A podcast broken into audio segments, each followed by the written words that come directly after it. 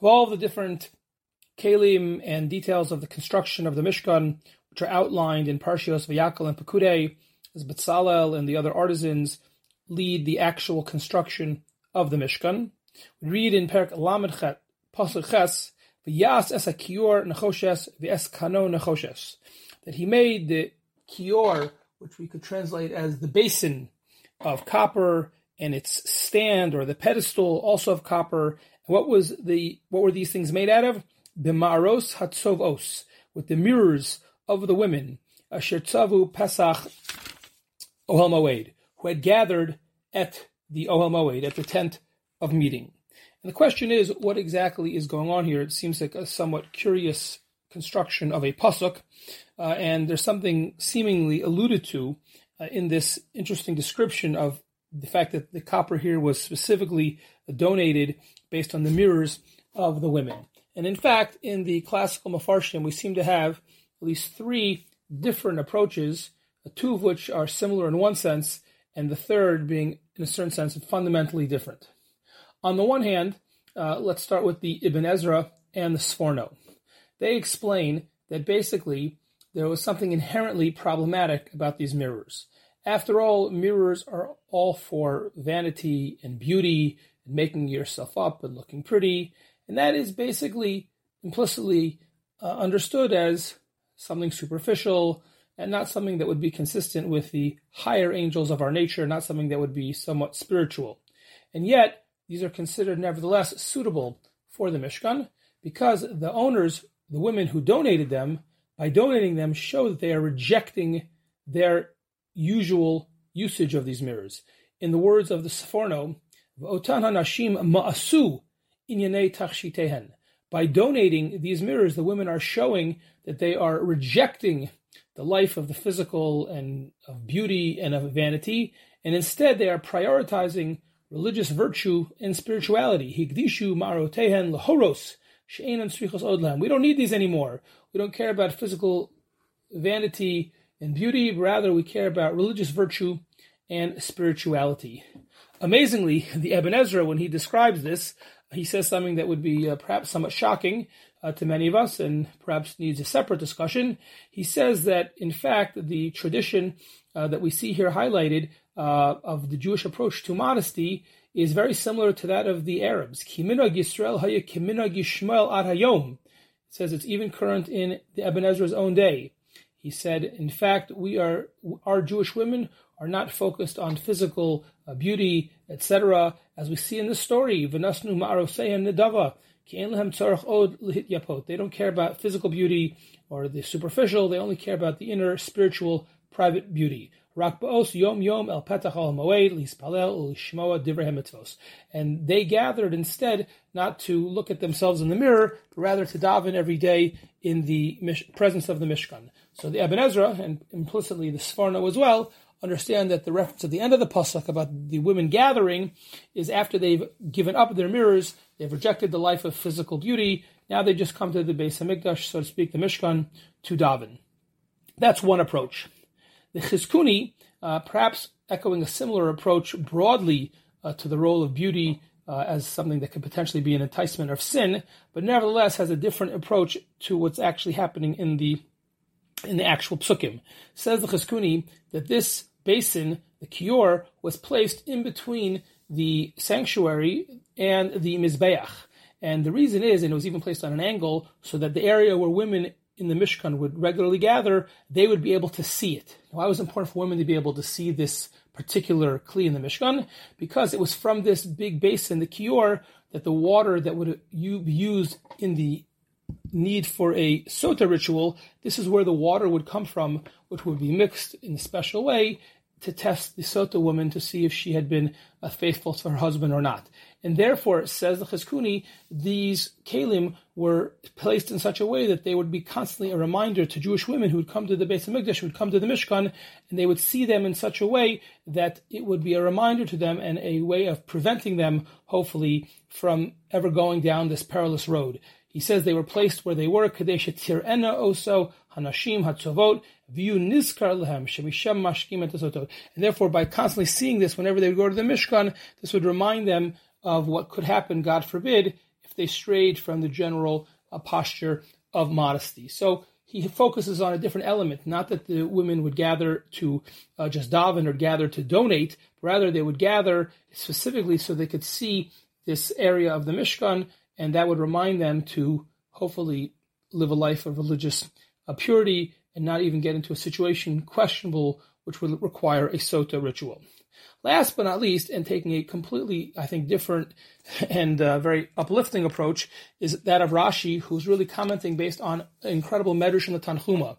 And the medrash describes, as Rashi writes at great length, how the women came and brought these mirrors. And the mirrors, yes, were used for beauty, but beauty is in a way that was celebrated and elevated and sanctified.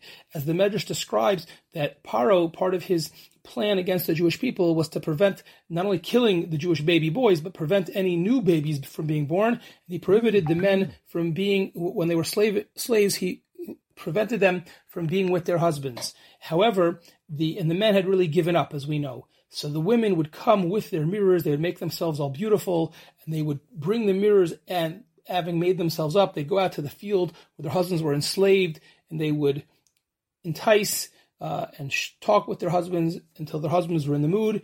And eventually, the husbands and the wives would be intimate. And this is what led to the perpetuation of the Jewish people. And the women now said, We want to give this, this positive thing which kept the Jewish people alive. We want to donate it.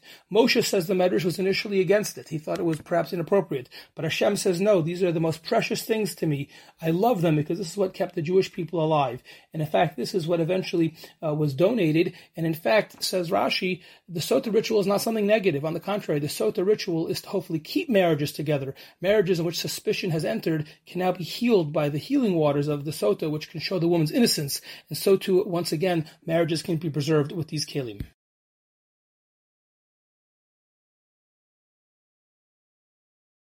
While Parshios, Truma, and Tetzava are when Hashem told Moshe about the plan to build the Mishkan and all of its various utensils and components, Parshios Vayakhel and Pekudei where that becomes a practical reality, and in fact, the components of the Mishkan and all of the clothing of the Kohanim and the Kohen Gadol were created.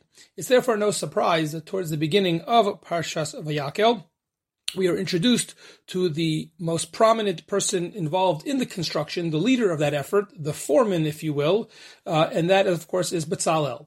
However, what is striking is the way the Torah introduces us to Bezalel. Perak Lamed Hey, Pasuk Lamed, Vayomer Moshe El Bnei Yisrael, Ru'u, see, Kara Hashem Bashem, Hashem has proclaimed by name Batzalel ben Uri ben Chur Lamate Yehuda. Who is it? None other than Batzalel, the son of Uri, the grandson of Chur, from the tribe of Yehuda. And as I mentioned, and it's really quite obvious when you hear the pasuk read, it's obviously not a typical way any character in the Torah is introduced, and it's just an awkward or somewhat confusing or clumsy formulation. Ru'u, see. Hashem declared the name, Betzalel. What exactly is going on? And in fact, Rav Moshe Feinstein in his Darash Moshe directly addresses this question. L'chora, lo muvan, he asks. It doesn't make any sense. Ich ro'im b'nei adam zeh. How does the word ru'u make any sense? You can't see a person's name. The whole thing seems a bit a little awkward. Uh, moreover, he asks, in what way was the choice of Batzalel to lead the construction of the Mishkan different than the previous appointment of Aaron to become the Kohen Gadol, no less of a prominent job, to say the least. And yet we don't have an introduction that Aaron, see, he's the one who's going to be the Kohen Gadol. How come it's somewhat unique by Betzalel? What is going on here? What's the Torah trying to convey? Says Rav Moshe Feinstein something so fascinating and so important and so profound. Venira, Mishum she'Hashem yisbarach shenasan la'adam ez koach tzarech leida shenitin lo rak כדי שיעשה בכוח זה רצון השם יזברך לצורך ישראל ולצורך כבוד שמיים.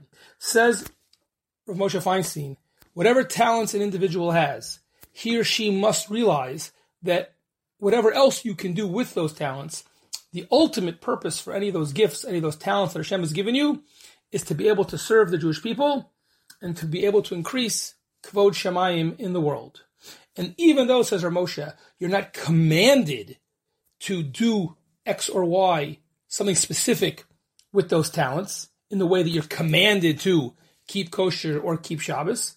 Nevertheless, says Rav Moshe, that's just because Hashem wanted to keep the possibility of Bechira Chofshis. A person has to be able to choose freely what he or she will do with his life. However, says Rav Moshe, but fundamentally, from God's perspective, from the moral perspective, is there a right thing to do? Yes. And the right thing to do is to use your talents towards the betterment of the Jewish community, towards the betterment of bringing down Kvod Shemayim, making the world a better place, one that more reflects godliness. However, says Rav Moshe, therefore, we are commanded for this higher mission. And if we don't use the talents appropriately that Hashem gave us, Hashem will have a, a claim against us. With that background, with that fundamental uh, article of faith, if you will, declared, Moshe says, now we understand this pasuk. How do we see Batzalel's name, but see that he's the artisan? In what way do we see it? If Hashem gave him all these talents, etc.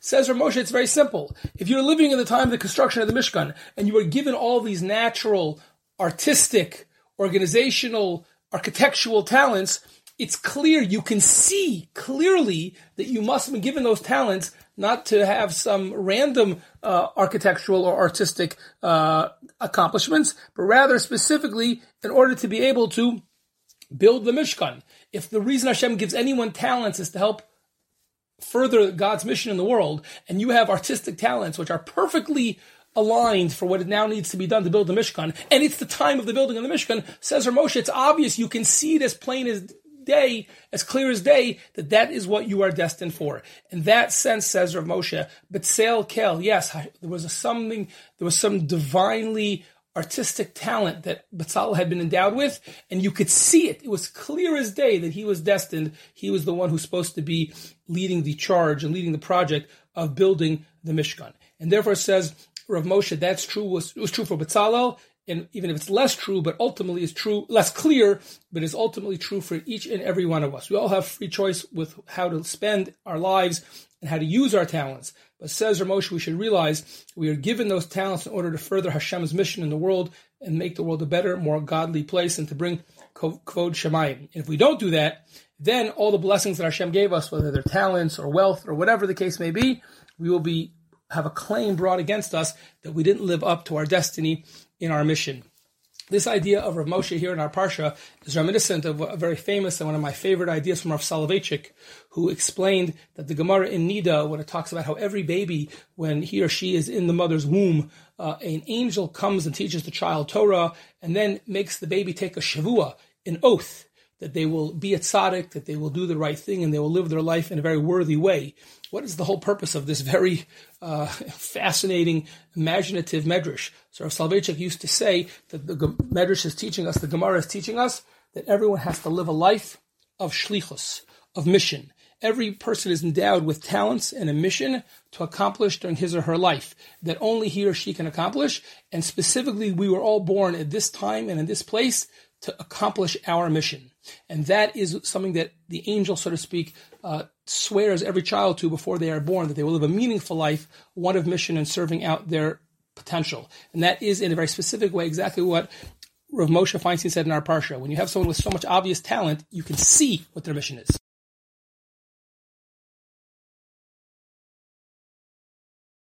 At the outset of Parshas Pekudei, we read in Perak Lamed Ches, Pasuk Chavbeis, Ubetzalel ben Uri ben Chur Lamate Yehuda says Kol Asher Tziva Hashem Es Moshe. The Betzalel, the son of Uri, the grandson of Chur from Yehuda, the tribe of Yehuda, he did everything that Hashem had commanded Moshe for him to do. Rashi quotes here uh, in his commentary to the pasuk an incredible teaching that the Gemara has in Masechta Brachos on Daf Nun and Aleph, and th- there Chazal maintain that actually much more was going on than meets the eye. In fact, a lot more was happening than was just revealed or indicated by this very brief pasuk. And in fact, based on a subtle reading of the fact that the Torah uses the word tziva and not the word tsuva, Rashi points out that that indicates a tantalizing possibility that perhaps Bezalel enacted and executed the building and the construction of the Mishkan exactly the way Hashem had in fact commanded Moshe, even those material information and facts that Moshe in turn had not shared with Bezalel. Now, this is obviously incredibly tantalizing, incredibly intriguing idea. Could it be that there were things that Hashem had commanded Moshe that he didn't share with Bezalel? And how would Bezalel have known them? So this is the setup that Rashi gives to the incredible teaching of the Gemara, Masechta Brachos Taf Nun Hayim Aleph. And there the Gemara comments that the name Bezalel al Shem Chachmaso Nikra. It's not a coincidence that that's his name, but in fact specifically alludes to the deep and profound wisdom that Bezalel demonstrated. Where do we see that Bezalel had such incredible, deep, and profound wisdom? So the Gemara says from a particular incident. When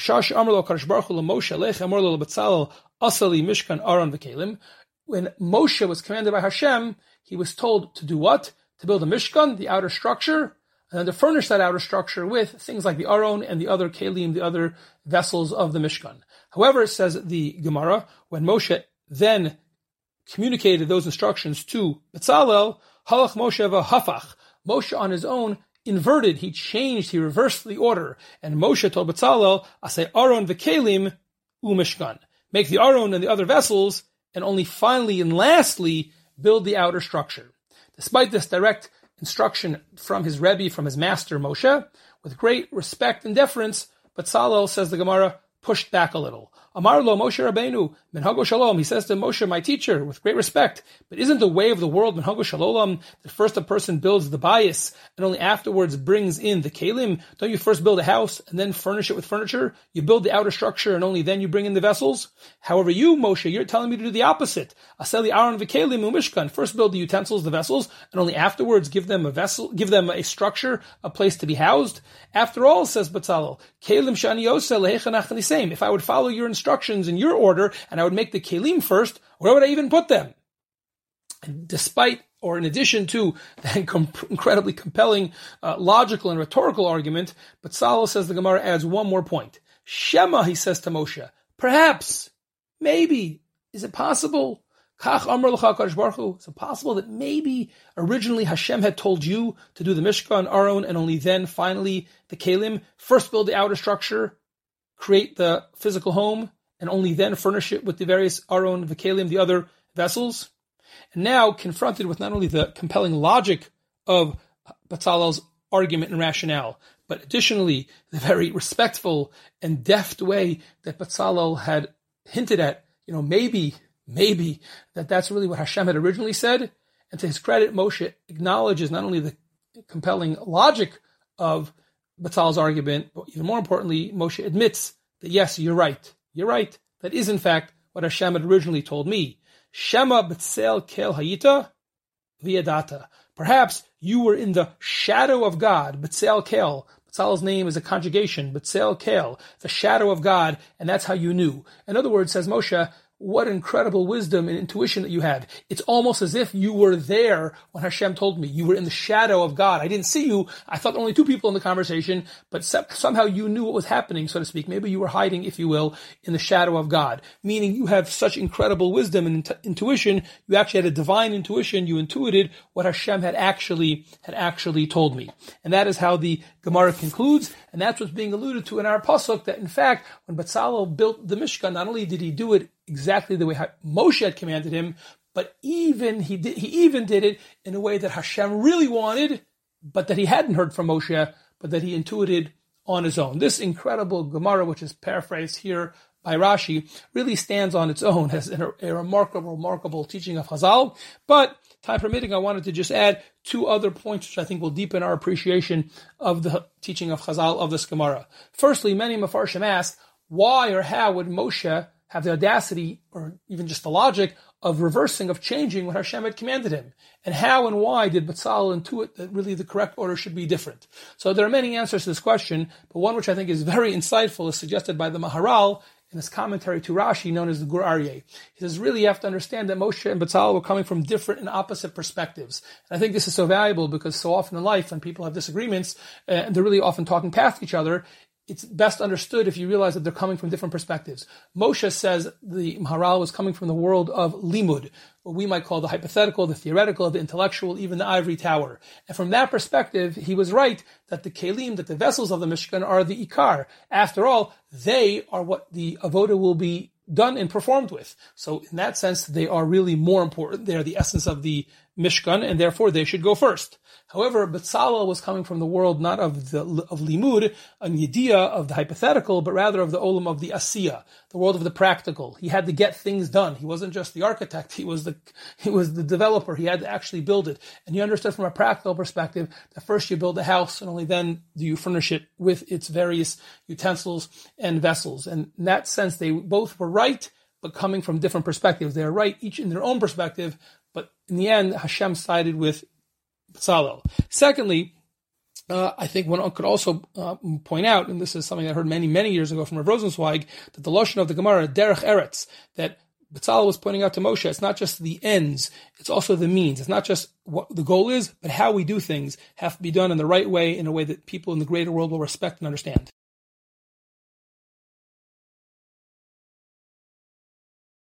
As we approach the completion of the Mishkan, the Torah summarizes the donations made to its construction. And we read in Parak Lamed Ches, Pasuk Chaf a pasuk that introduces this summary. Eile Pekudei Mishkan, Mishkan Ha'edos Asher Pukad Al Moshe. These are the accountings of the Mishkan of the tabernacle, the tabernacle of testimony, which were counted by the word of Moshe. The obvious difficulty is the apparent redundancy of the words Hamishkan Mishkan. El Pekudei HaMishkan, Mishkan Haidus. The words Mishkan HaMishkan are back to back. And they seem to be totally uh, redundant and really it seems unnecessary. One reference to the word should have been enough to convey the meaning of the pasuk. So why does the Torah repeat the word? Why the redundancy? In order to answer this question, Rashi cites the teaching of the Medrash, often cited from the Tanchuma, but also contained in the Medrash Rabbah on our parsha, that the phrase is actually a reference to the future destruction of the two Beis Hamikdashes. How so?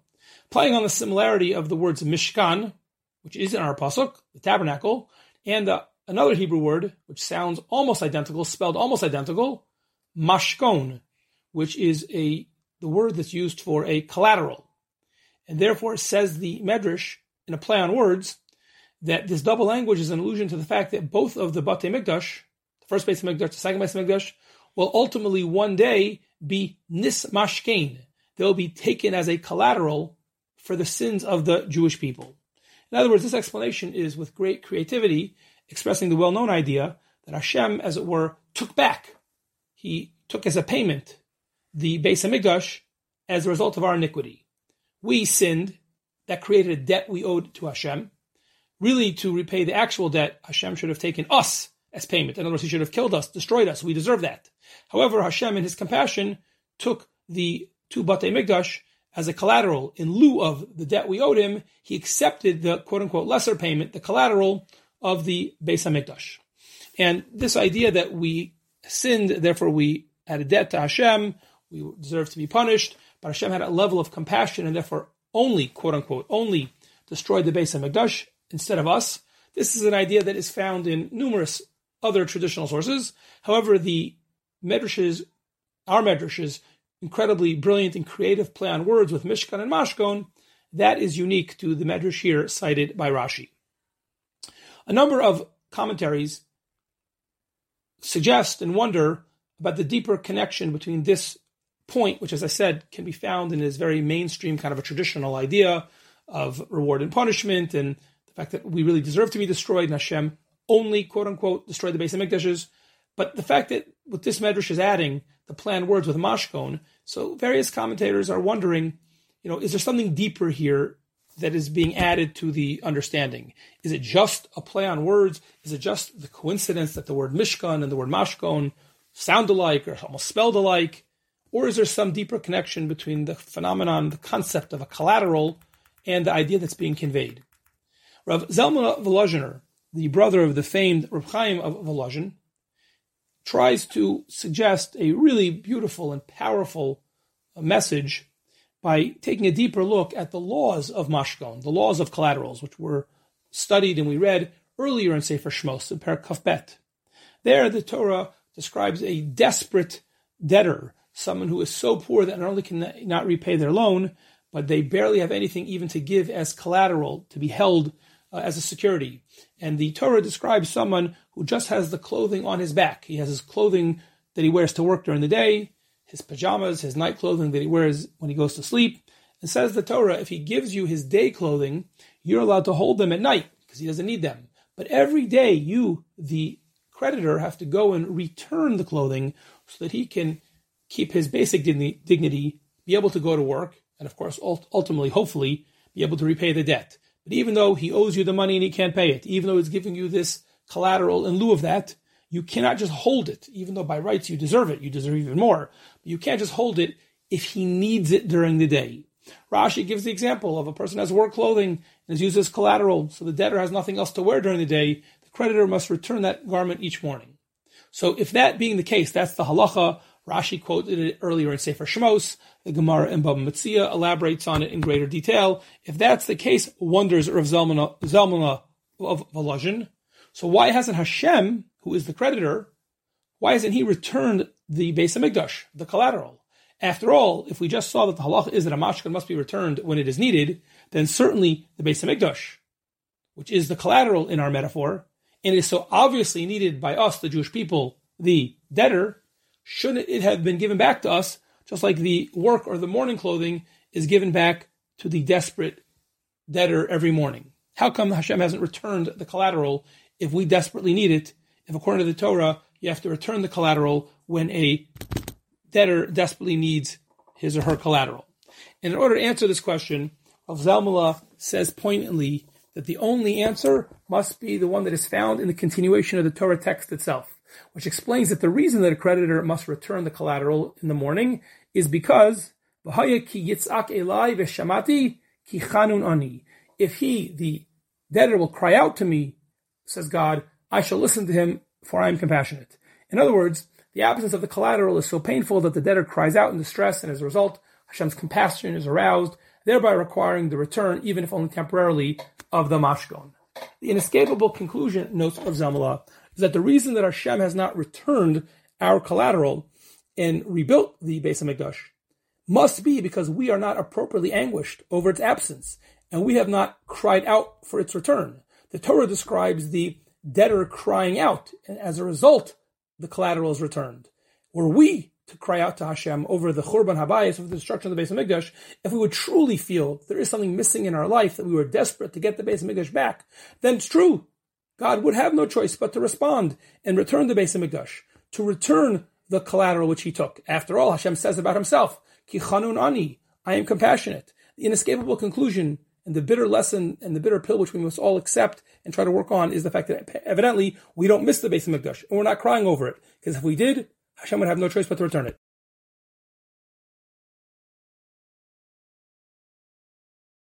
After Moshe having been given all of the instructions for the construction of the Mishkan and the development of the special Bigdei Kehuna, we are now ready in Vayakhel and Pekudei for the actual construction of these important items. And interestingly, right at the outset, in the beginning of Parak Lamed Hey, we have one of the multiple references that we find in the Torah, and here, among others, it's not the only time, but here is a very prominent time, where juxtaposed to laws relating to the Mishkan, we have the Torah inserting halachos relating to Shabbos. Sheshes yamim tasam malacha b'mashvi yelachem kodesh Shabbos Shabboson lashem chalosa bo malacha yumas. This very very famous pasuk. Six days you work, and on the seventh day you must rest. And if you violate that, you are uh, subject to a capital punishment. That pasuk is introduced right here at the outset, right before the actual start of the construction of the Mishkan. And Rashi quotes from Chazal, who wonder why we have this juxtaposition. What does one thing have to do with another? Why is it being inserted right here before the construction of the Mishkan? And Rashi teaches us the profound and important lesson that as important as building the Mishkan is, you should know that the halachos of Shabbos are predominant, are pro- more prominent, more important, and they are controlling. That is to say that you cannot violate Shabbos, even to do something as wonderful and lofty as building the Mishkan. Even that mitzvah is eno doches Shabbos, in the words of Rashi. And this principle, uh, which is not only tr- is not only true uh, in the specific and limited sense of the Mishkan not being able to bedocha Shabbos, but it is considered a paradigm for the broader approach that any act you have, no matter how virtuous you might think it is, no matter how much of a mitzvah it might be, in general, we never violate Shabbos. Shabbos is so sacrosanct that under almost no circumstances will we ever be willing to violate Shabbos, even to fulfill a wonderful mitzvah like the Mishkan or any other mitzvah you might be thinking of. The only exception would be if a person has a risk to life, pikuach nefesh, but other than that, we don't violate Shabbos, even in pursuit of other noble and religious goals. With that background in mind, a number of the poskim in the mid and late 20th century addressed the following question, which on the one hand, could theoretically you could say is timeless, but it became particularly timely with the growing uh, assimilation and alienation of many, many Jews across the world. And the question was, could an Orthodox family invite over non-Orthodox, non-religious, non-Shomer Shabbos friends or relatives to their house to enjoy a Shabbos experience, a Shabbos meal? On the one hand, it sounds like such a wonderful idea, what a beautiful experience and show of a brotherly uh, love. On the other hand, if you can assume almost as a guarantee that by that invitation, the people you're inviting will be driving on Shabbos and violating Shabbos, are you allowed to intro- invite them, or perhaps by you inviting them, you are causing them to sin, and then you yourself are in violation? So this is the question. Among the many poskim who were strict on this matter is Rav Moshe Feinstein. And in a very important tshuva, he assumes that that would be a Torah prohibition, an Isser Doraisa to invite the person. After all, he says, by you inviting him or her to come to your house, you are causing them to be Mechal Shabbos. They are driving to your house, and every minute, every second their foot is on the gas on their way to your house, it is as if you're causing them to sin because they're coming because of your invitation, and therefore you have violated the Torah prohibition of Lifnei Iver Lo Mishol. You are putting a stumbling block before someone, you are causing them to sin. Other contemporary poskim are not as convinced by Rav Moshe's strong words. Rav Asher Weiss and others point out that since most likely, or pretty much guaranteed, this person would be driving and be Machal Shabbos anyway, the only thing that you've changed is the destination of where they're driving. But if you hadn't invited them to your house, so then they'd be going to the mall, they may be doing who knows what they'd be doing. but they'd be most almost definitely being Machal Shabbos and driving anyway? And therefore, as long as they were going to sin anyway, it cannot be said that you are the one who caused or enabled the sin, and therefore it would not be a Torah violation. It would not be an Isser Doraisa of Lifnei That's one area of debate. However, others who are strict point to the fact that even if you could agree with that assumption that you have not caused the person to sin in any direct way, however, there are Rishonim, notably the Tosfos and the Rosh, who hold that even when you have not caused the person to sin, even when your action is not integral and necessary for the person to sin, but nevertheless, to in any way, even minor, participate in even the most minor way, in any way, facilitate or help a person sin, even if it's far less than causing or enabling something much lower than that, much more peripheral than that. It may not be an Isser Daraisa, but there still may be an Isser Darabanan, there may be a rabbinic prohibition. And therefore some say that it's true the person might be driving anyway, and therefore that's why you're not over the Isser Daraisa of, of Lifnei But it still might be prohibited rabbinically, it still might be an Isser Darabanan. But to this also, Rav Usher Weiss says he doesn't think that's true. He's not persuaded by this. After all, he points out, it's tragic, but we have to acknowledge the fact that the people that we're talking about inviting, most likely this isn't them just violating Shabbos, but otherwise they're observant. And now the question is, how much was I responsible for this particular violation of Shabbos? We're talking about people who are generally non-observant, uh, generally secular in, in, in, the way we, you know, in our, in our colloquial use of the term. And therefore they're violating all the Averos, more or less. You know, yeah, obviously everyone does good things, everyone does some mitzvahs, but for the most part, they don't see themselves bound by Torah mitzvahs. They don't believe in that. They're not brought up with that. Whatever the reason is, they don't accept the whole system of halacha. And according to um, some important poskim, notably the Shach, in his commentary to Shulchan Aruch, this whole secondary prohibition, known as misayaya, that you can't even help a little bit, you can't be involved even on the periphery, that only is true, that is limited to someone who's fundamentally observant, but at the moment is tempted and weak and doing a particular Avera. We're all, none of us are perfect, we all sin, we all have our moments of temptation. So it's in that moment, said the Shach, that there's a special halacha that you can't help even a little bit, you can't be involved even on the periphery, and if you do, that's Nisr Darabanan. But, if you have somebody who is fundamentally and in a wholesale level rejects the authority of halacha and the Torah, and therefore it's not just that they happen to be sinning in a moment of weakness or temptation, but in general they sin because they don't accept the whole premise of the Torah and halacha. So then, while it's still true you can't enable or cause the person to sin, that's a Torah prohibition of lifnei. But this secondary prohibition called misayaya, that you can't even help on a peripheral level, that may not apply in the case where the person is in general not religious at all. Another factor which is mentioned is do we look at the big picture? After all, even if you've helped them sin, but by exposing them to orthodoxy, to friendly people, to people who have a beautiful Shabbos table, maybe you're in the broader sense bringing them closer to Shabbos. And many poskim accept that ends justifying the means in this situation as yet another argument to permit. As I mentioned, Moshe Feinstein and some other poskim are machmir, but many other poskim, including Moshe Sternbuch, Rav Weiss, and others, are mekil. And some poskim, which include my Rebbeim, accept a requirement known in the name of Shlomo Zalman Auerbach that you should offer the person the ability to sleep over and come over before Shabbos. Even if they don't take you up on that, but by offering, that would help as well.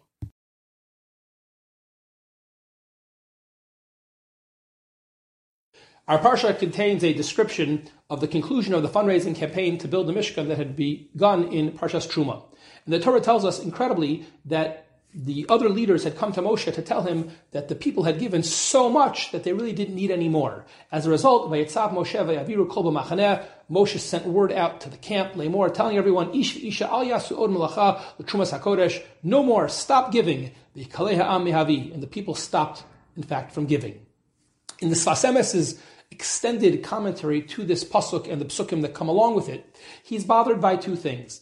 One is a literary one, sensitive to the nuances of language. The way the Sfas Emes reads the pasuk, which I just uh, shared with you, it seems like it's unnecessarily verbose and may even include a redundancy. The way the Sfas Emes reads the pasuk, when it says Al Yasu Od Malacha L'Trumas Hakodesh, Hashem has already, Moshe has already commanded the people to stop giving. However, the final three words of the pasuk, the Kaleha Am Mehavi, the way the Sfas Emes reads it, it's not just a description of the result. Moshe told them to stop, and they stopped, but it sounds like it was also part of the direction of Moshe, stop giving. And if the Sfas Emes' reading is correct, of course, he's bothered, understandably, by why the redundancy, why the double language, why the unnecessary verbosity. The second question the Sfas Emes asks is a more basic one on the whole concept of why were other leaders running to Moshe complaining or worried that there was too much? Why did Moshe re- react immediately to halt any further donations? What could be bad about people giving too much? It's a, it's a dream of every fundraiser that they should get even more than they needed. Why would you tell the people to stop uh, giving? Nowadays, we would say bonus round or something like that. You know, no, no one tells people to stop giving once they've gotten whatever their original goal was. And yet here Moshe seems urgent to stop the people from giving. Why? What would be wrong about getting more donations than they needed? In order to explain these questions, Sfas Emes suggests the following. He says that the people started out giving with the right attitude, sincerely, idealistically, and altruistically. As Rashi tells us back in Parshas Truma, when the fundraising campaign begin, began, they were all to give yidvenu libo, and Rashi explains that means lashon ratzon hatov. They were giving for sincere and good reasons, for the right reason, because it was a mitzvah to perform this mitzvah for the honor of Hashem. However, says Sfas Emes, it's only natural that the more you do something, really any mitzvah, but certainly when it comes to tzedakah, he says, that the longer and the more you're doing something, the more you risk other less idealistic, less noble motivations creeping in. The more open the heart is, the more susceptible it is also to more negative impulses and motivations and feelings. And the overflow of emotion which leads to such generosity can also, in fact, go beyond the bounds of proper uh, giving or proper mitzvah observance and in fact be a bad thing.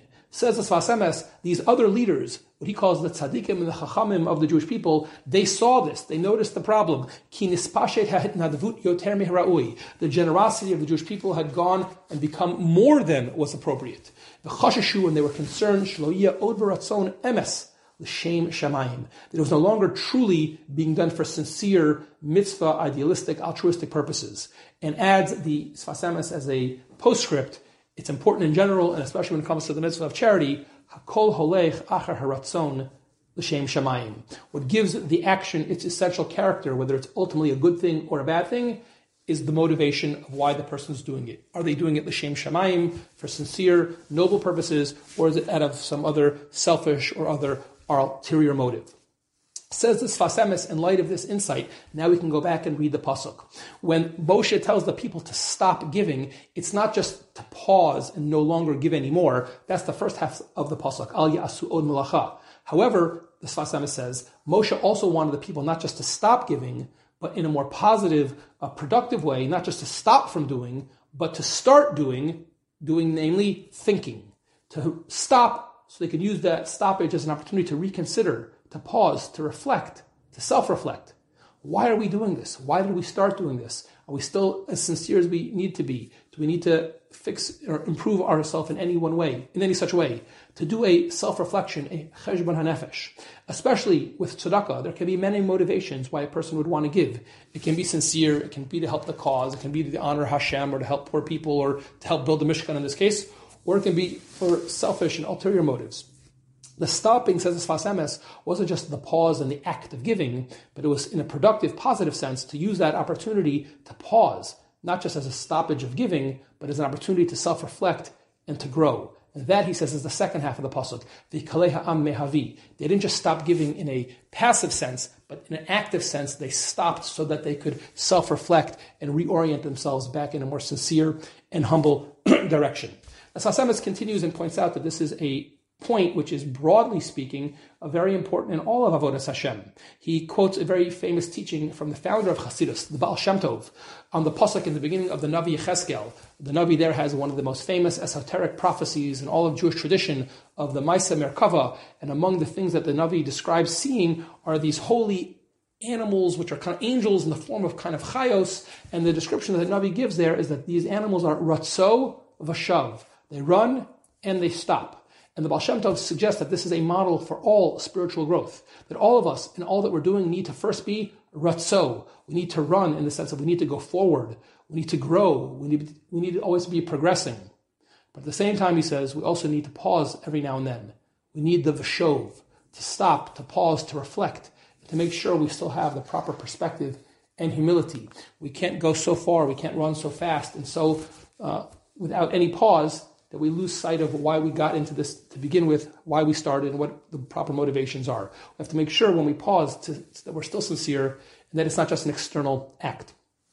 He suggests as well that when you go back to our parsha, the end of the pasuk says that the people gave dayam v'hoser. And it seems like a contradiction. The Or HaChaim asks this very famous question. Dayam sounds like they gave exactly the right amount. The Hoser sounds like they gave too much. Well, which one is it? So the Sfas Emes suggests his interpretation, based on what we've seen until now, is in terms of how much they gave, it was Dayam. But the Hoser that it's describing is not about how much they gave, but the Hoser, they added an extra motivation. There was external, less than kosher motivations that got, so to speak, mixed in. And says Sfas Emes, that's what the Torah is describing. That's why they had to stop in order to purify their motivations, make sure everything was done in the right way.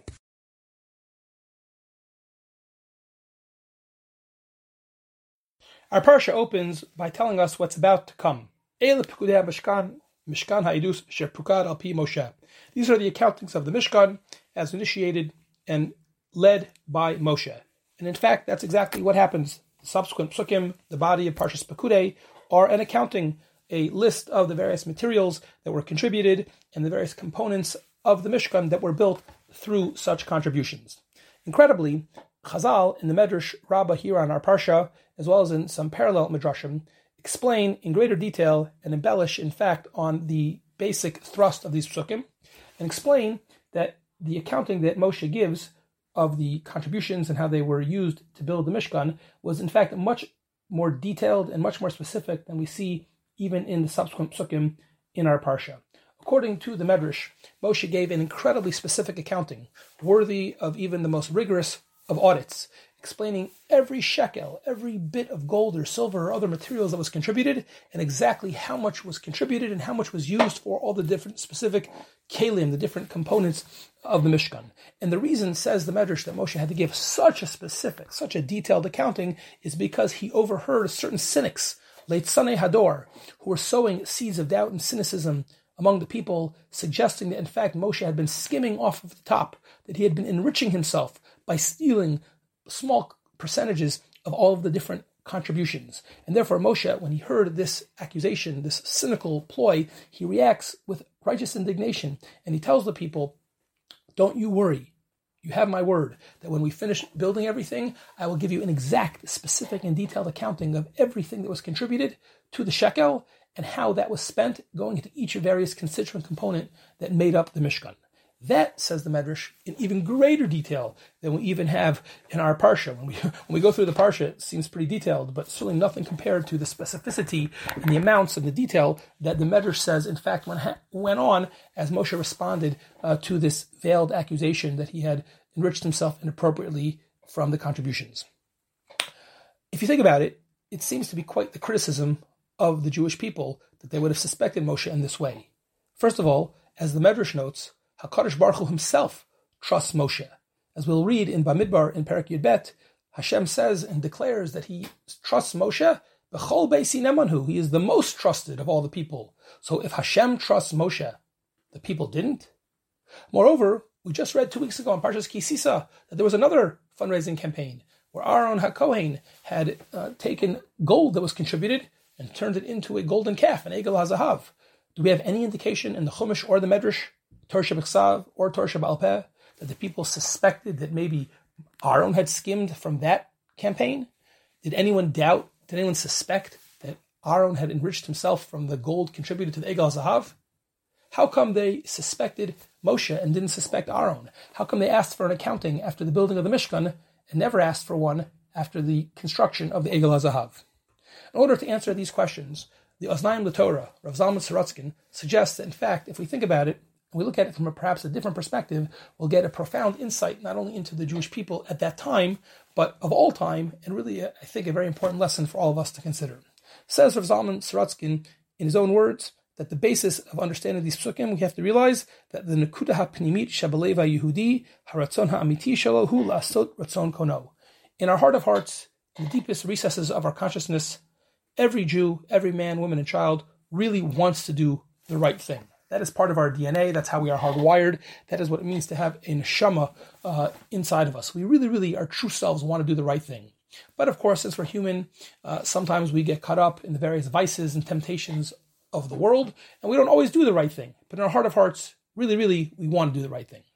As a proof for this assertion, he quotes the famous statement of the Rambam in Hilchos Gerushin in Perak Bet that in certain limited cases where the Bezdin paskins that a man needs to give his wife a get and he's recalcitrant and he refuses, says the Rambam in certain limited cases that Bezdin can actually physically coerce him into giving the get.